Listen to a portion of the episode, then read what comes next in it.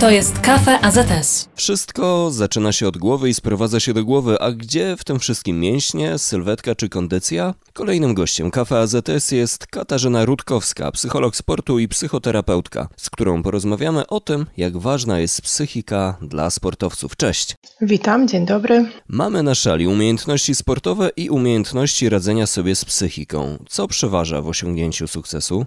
Miałam od razu taką e, myśl, żeby wrócić do tego, co było powiedziane na początku, że wszystko zaczyna się w głowie i wszystko się kończy w głowie. E, myślę, że dzisiejsza współczesna psychologia sportu zdecydowanie na jednej szali kładzie te wszystkie umiejętności i te wszystkie kompetencje i traktuje je jako ważne. Nie mówiłabym o tym, że kompetencje psychologiczne są e, nadzwyczaj ważne. One są ważne, one są istotne, Natomiast e, zdecydowanie mm, nie będzie ani satysfakcji z treningu, ani zwycięstwa w zawodach, e, jeżeli e, zawodnik, trener nie podejmą długofalowego szkolenia jeżeli nie będzie to szkolenie z zaangażowaniem. Natomiast faktycznie, jako równoległa kompetencja, powinna być realizowana czy rozwijana ta kompetencja, czy kompetencje przede wszystkim psychologiczne. To na ile świetne wyszkolenie techniczne może zostać zniwelowane przez problemy z psychiką. Jakie tu są proporcje, które mogą spowodować, że ten wysiłek fizyczny może zostać zaprzepaszczony? E, myślę, że te proporcje to jest kwestia zupełnie indywidualna, mm, ale e, jeżeli mm, na przykład zawodnik ma doskonałe przygotowanie techniczne, ale nie będzie miał dobrze opanowanej taktyki, no to również będzie trudno mu zaprezentować te umiejętności techniczne. Więc ja bym była cały czas za tym, żeby te wszystkie sfery, które doskonalimy w treningu sportowym, w szkoleniu sportowym, mogły współbrzmieć, to znaczy mogły dać nawet efekt takiej synergii, czyli 2 e, plus 2 równa się 5. Ja wiem, że teraz mogą matematycy się oburzyć, ale chodzi o to, że dopiero połączenie tych różnych umiejętności, różnych kompetencji da taki skumulowany efekt. E, no i właśnie teraz całą filozofią jest połączyć, e, połączyć ofertę psychologii, fizjologii, fizjoterapii, teorii treningu, biochemii, fizjologii itd., tak itd., tak żeby to współbrzmiało, no i dało efekt e, na jakiejś kluczowej e, imprezie sportowej, żeby e, wypracować formę w określonym miejscu i czasie, żeby zawodnik, trener mogli to zaprezentować. To wszystko brzmi bardzo skomplikowanie. Mm, jak to ze sobą w takim razie połączyć? Od czego trzeba zacząć? Myślę, że, że dzisiaj, kiedy mówimy o psychologii sportu, to przede wszystkim musimy mówić o takim budowaniu dobrej świadomości, no właśnie tych kompetencji mentalnych, to znaczy jaka jest ich rola i kiedy należy je szkolić, kiedy należy je rozwijać. Ja jestem zwolennikiem takiego prowadzenia e, treningu psychologicznego czy treningu e, mentalnego, jak często mówimy w psychologii sportu, właściwie na poziomie takiego sportu dzieci i młodzieży, czyli wtedy, kiedy mówimy o takim kształceniu ogólnorozwojowym, kiedy mówimy nie tylko o przygotowaniu czy wychowywaniu tak naprawdę przez sport, ale do sportu, że tego podejścia do sportu należy się nauczyć. I jakiś czas temu prowadziłam takie badania, które e, przyznam szczerze, że dają do myślenia. To znaczy, wśród adeptów sportu, młodych zawodników w wieku kilkunastu lat, okazuje się, że najbardziej stresogenną rzeczą, czy najbardziej stresogennym obszarem e, w ich życiu jest sport, czyli to, co powinno dawać największą frajdę, radość, okazuje się, że jest dla nich dużym obciążeniem, że o ile treningi e, są jakąś przyjemnością, o tyle zawody nawet pojawiały się odpowiedzi, że są paraliżujące dla nich y, i nie dają im w ogóle przyjemności startu. Za tym oczywiście idzie kolejne zjawisko, że wielu młodych zawodników rezygnuje z uprawiania sportu ze względu na to, że są inne alternatywy, które nie są tak stresogenne w ich życiu, tak? Czyli że podejmują inne aktywności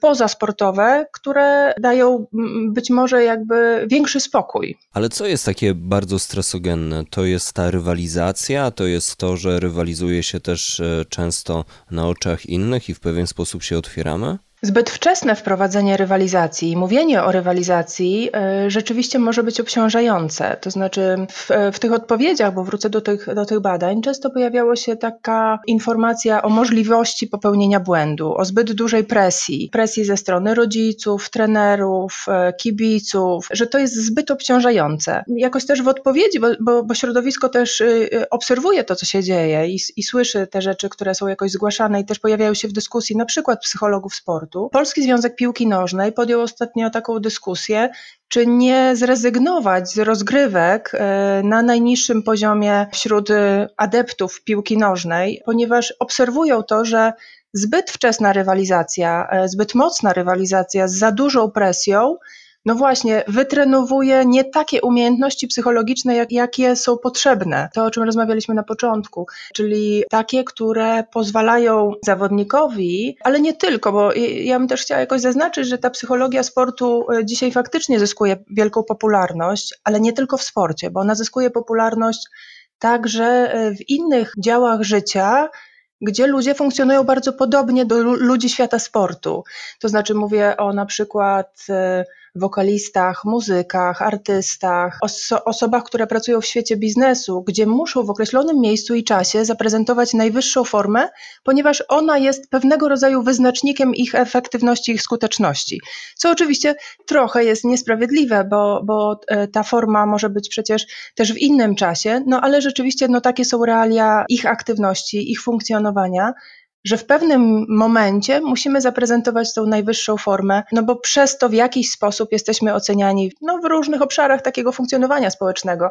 Natomiast e, myślę, że, że, że to jest właśnie istotne, żeby od najmłodszych lat budować takie kompetencje, które pozwolą z jednej strony na maksymalizację wyniku sportowego, ale z drugiej strony na zachowanie takiej satysfakcji, przyjemności z uprawiania tego sportu, no bo w gruncie rzeczy na tym nam zależy. Nawet hasło Pasja AZS niesie dużo takich treści, które powinny łączyć się z takim spokojem, swobodą, energią, pozytywną energią do uczestnictwa w, aktywności fizycznej. A skąd pochodzi i jak powstał trening mentalny? Gdzie jest ojczyzna tej gałęzi psychologii? Wiąże się początki psychologii sportu ponad 100 lat temu temu y, z aktywnością y, czy działaniami Normana Tripleta w Stanach Zjednoczonych.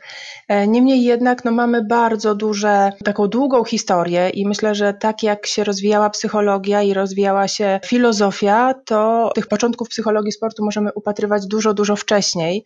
No ja dodam, że chociażby Pierre de Coubertin, mówiąc o idei igrzysk w ogóle i e, idei wychowania przez sport, już powoływał się na związki, no właśnie, też tego, o czym dzisiaj mówię trochę, to znaczy takiego holistycznego widzenia zawodnika, holistycznego postrzegania tych aktywności, które muszą współbrzmieć.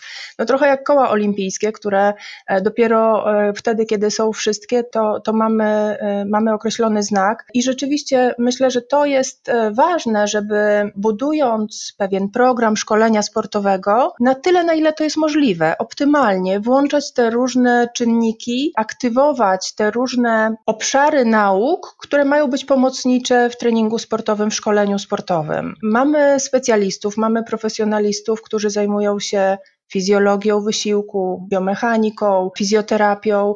Tak samo mamy psychologów sportu. Polskie Towarzystwo Psychologiczne i Polski Komitet Olimpijski dbają o to, żeby wypracować określone standardy. Mamy listę psychologów nominowanych olimpijskich, mamy również certyfikację w ramach Polskiego Towarzystwa Psychologicznego. To wskazuje, czy rekomenduje również grupę takich osób, y, które no właśnie, w sposób profesjonalny mogą pomagać w obszarze sportu. A czy ta grupa ludzi mm, uprawia także sport? Zmierzam do tego, czy psychologowie sportu znają także problem e, nie tylko w, z teorii, ale także i z praktyki wypracowanej na własnej skórze? Nie znam statystyk, które to potwierdzają, natomiast na pewno własne doświadczenia zawodnicze, e, instruktorskie, trenerskie, sędziowskie też mogą być pomocne. Ale tak jak mówię, mogą być pomocne, natomiast na pewno nie zastąpią pewnej wiedzy psychologicznej, pewnych standardów, które są w treningu mentalnym, ale nie tylko w treningu mentalnym, tylko tak jak mówię, w budowaniu pewnej filozofii, filozofii, która wiąże się z psychologią sportu, ale tak naprawdę myślę, że, że, że to, co chciałabym rozgraniczyć, to jest to, że mówimy z jednej strony o treningu mentalnym i to jest na, na pewno ważny komponent działalności w ogóle w obszarze psychologii sportu, ale to, na czym myślę zależy wielu psychologom sportu, to zbudowanie pewnej filozofii. Filozofii mistrzowskiej, która zakłada nie tylko najlepszy wynik, ale dobre samopoczucie w sporcie i w tej aktywności, w której ktoś funkcjonuje, ale również dbanie o jakość życia w innych obszarach, takich pozasportowych, wtedy kiedy mówimy o relacjach, o edukacji, o aktywności zawodowej, o dbałości o zdrowie, też takie fizyczne. Więc e, myślę, że to jest dzisiaj ideą psychologii, współczesnej psychologii sportu, zwłaszcza w kontekście różnych e, zagrożeń, które się pojawiają. Mówię nie tylko o czasach, które bardzo dynamicznie przyspieszyły, ale mówię również o okolicznościach pandemii, która jest bardzo dużym obciążeniem dla nas i my się jakoś adaptujemy do tej rzeczywistości.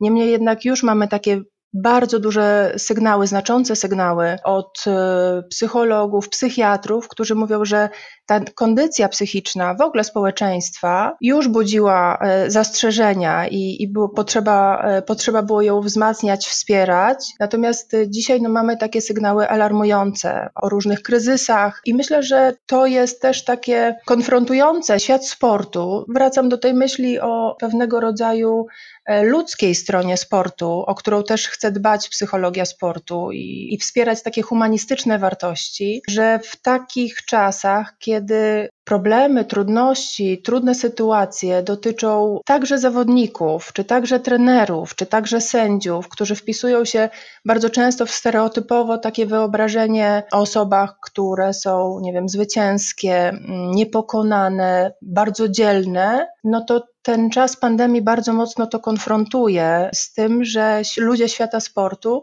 są ludźmi i bardzo często też wymagają czy potrzebują pomocy, potrzebują wsparcia. Czasami nie tylko tego w obszarze psychologii sportu, ale już w takim obszarze innej pomocy psychologicznej, o tak bym powiedziała. Ciekaw jestem, jak długo zajmie nam wychodzenie z tego stanu. Tempo szczepień przyspiesza, szczęśliwie to daje nam nadzieję, ale z drugiej strony ten świat wokół nas nie zmienia się aż nadto. Czy za rok y, myślisz, że będziemy w lepszym stanie psychicznym? Czy te wszystkie zmiany negatywne, o których mówiłaś, które dzieją się w naszych głowach, naszych głowach zwykłych ludzi, naszych głowach psychologów, naszych głowach sportowców, czy one będą ciężkie do odkręcenia? Warto sobie postawić takie jasne pytanie, na co mamy wpływ, a na co wpływu nie mamy. To znaczy, nie mamy wpływu na to, że jednoznacznie dzisiaj powiemy, że za rok jest koniec pandemii. Mamy wpływ na to, żeby dbać o mm, te kwestie epidemiologiczne, posługiwać się pewnymi wyznacznikami, nie wiem, bezpieczeństwa e, dla nas wszystkich, nas samych i, i, brania takiej odpowiedzialności za nas samych i innych. Mówię w codzienności i, i dbaniu o takie kwestie e, no, związane właśnie z, z różnego rodzaju rodzaju przepisami, zaleceniami lekarzy, epidemiologów.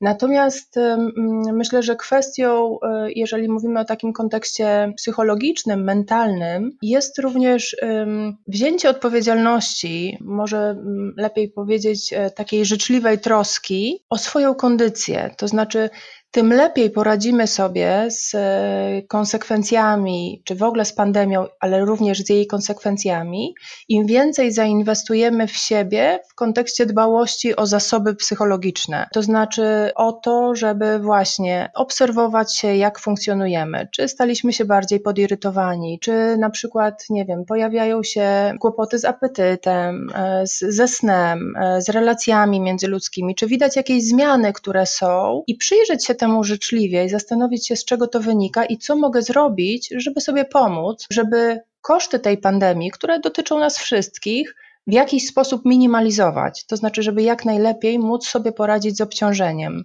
To wymaga oczywiście uświadomienia sobie tej y, trudnej sytuacji, wymagającej sytuacji, ale również zobaczenia możliwości wzięcia odpowiedzialności za jakby dostępne obszary, które są, tak? czyli dbania właśnie o siebie, o relacje, y, o inne osoby na tyle, na ile jest to możliwe. Optymalnie, jak to się ładnie mówi. Przychodzi młody sportowiec do psychologa sportu. Od czego zaczynacie Waszą współpracę? Na pewno od diagnozy, od poznania motywów zgłoszenia się na takie konsultacje. Jeżeli mówimy o osobach e, niepełnoletnich, to zawsze jest to rozmowa z rodzicem, z opiekunem e, przede wszystkim i ta konsultacja też e, tak jest prowadzona. Natomiast no przede wszystkim poznanie sytuacji, nazwanie tych kwestii, które są jakoś trudne, kłopotliwe ale myślę, że też nie chciałabym e, nazwać tak jednoznacznie, że wtedy, kiedy przychodzi zawodnik e, do psychologa, czy przychodzi trener, bo, bo to jest także mm,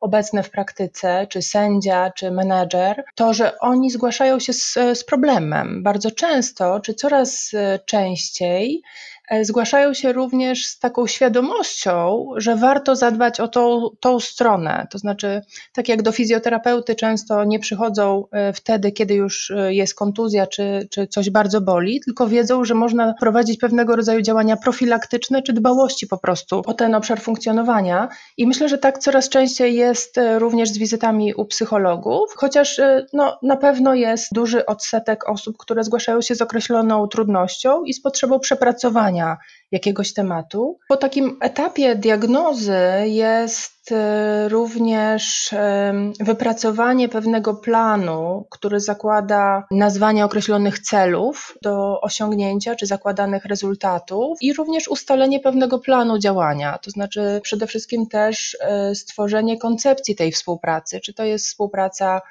no, taka w obszarze interwencji kryzysowej i pomocy, czyli raczej jest to taka współpraca systematyczna, regularna. No, na tym oczywiście najbardziej zależy, żeby zawodnik, trener, ale również tak jak e, rozmawiamy tutaj o, o młodym zawodniku, czyli na przykład y, takim adepcie sportu, ja mówię czasami, ponieważ to jest takie sygnalne trochę, że, że wtedy, kiedy mm, dziecko ma na przykład 10 lat i jest traktowane jak zawodnik wyczynowy, to myślę, że zdecydowanie życzliwie i powiedzieć adept sportu, oczywiście takim pełnym zrozumieniem, że, że jeszcze na bycie zawodnikiem ma czas.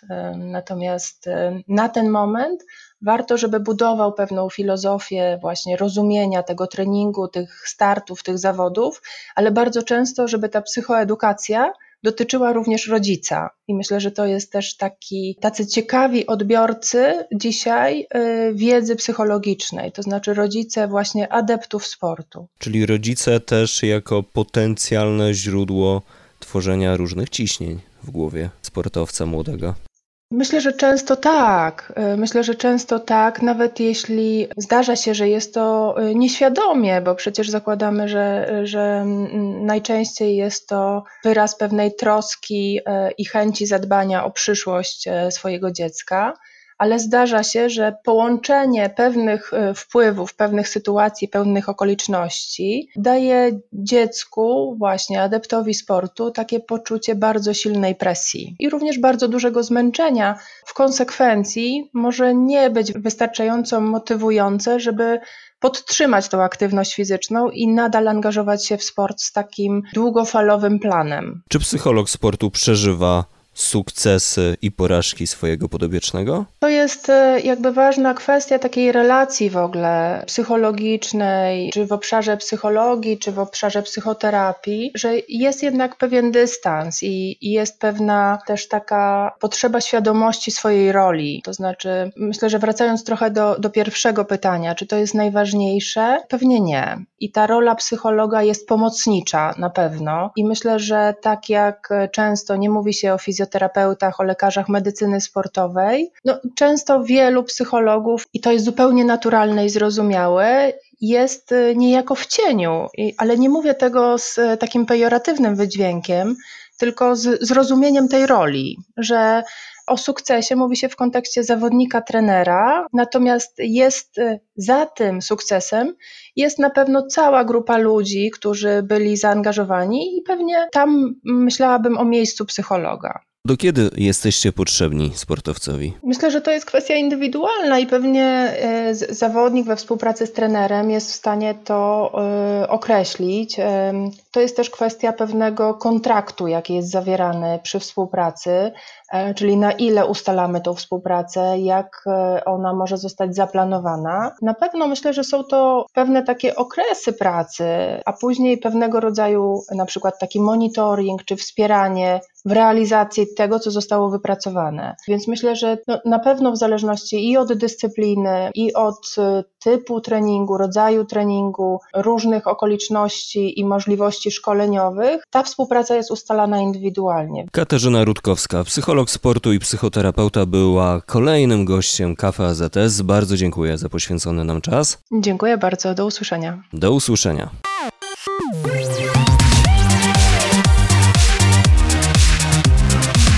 To jest Kafe AZS.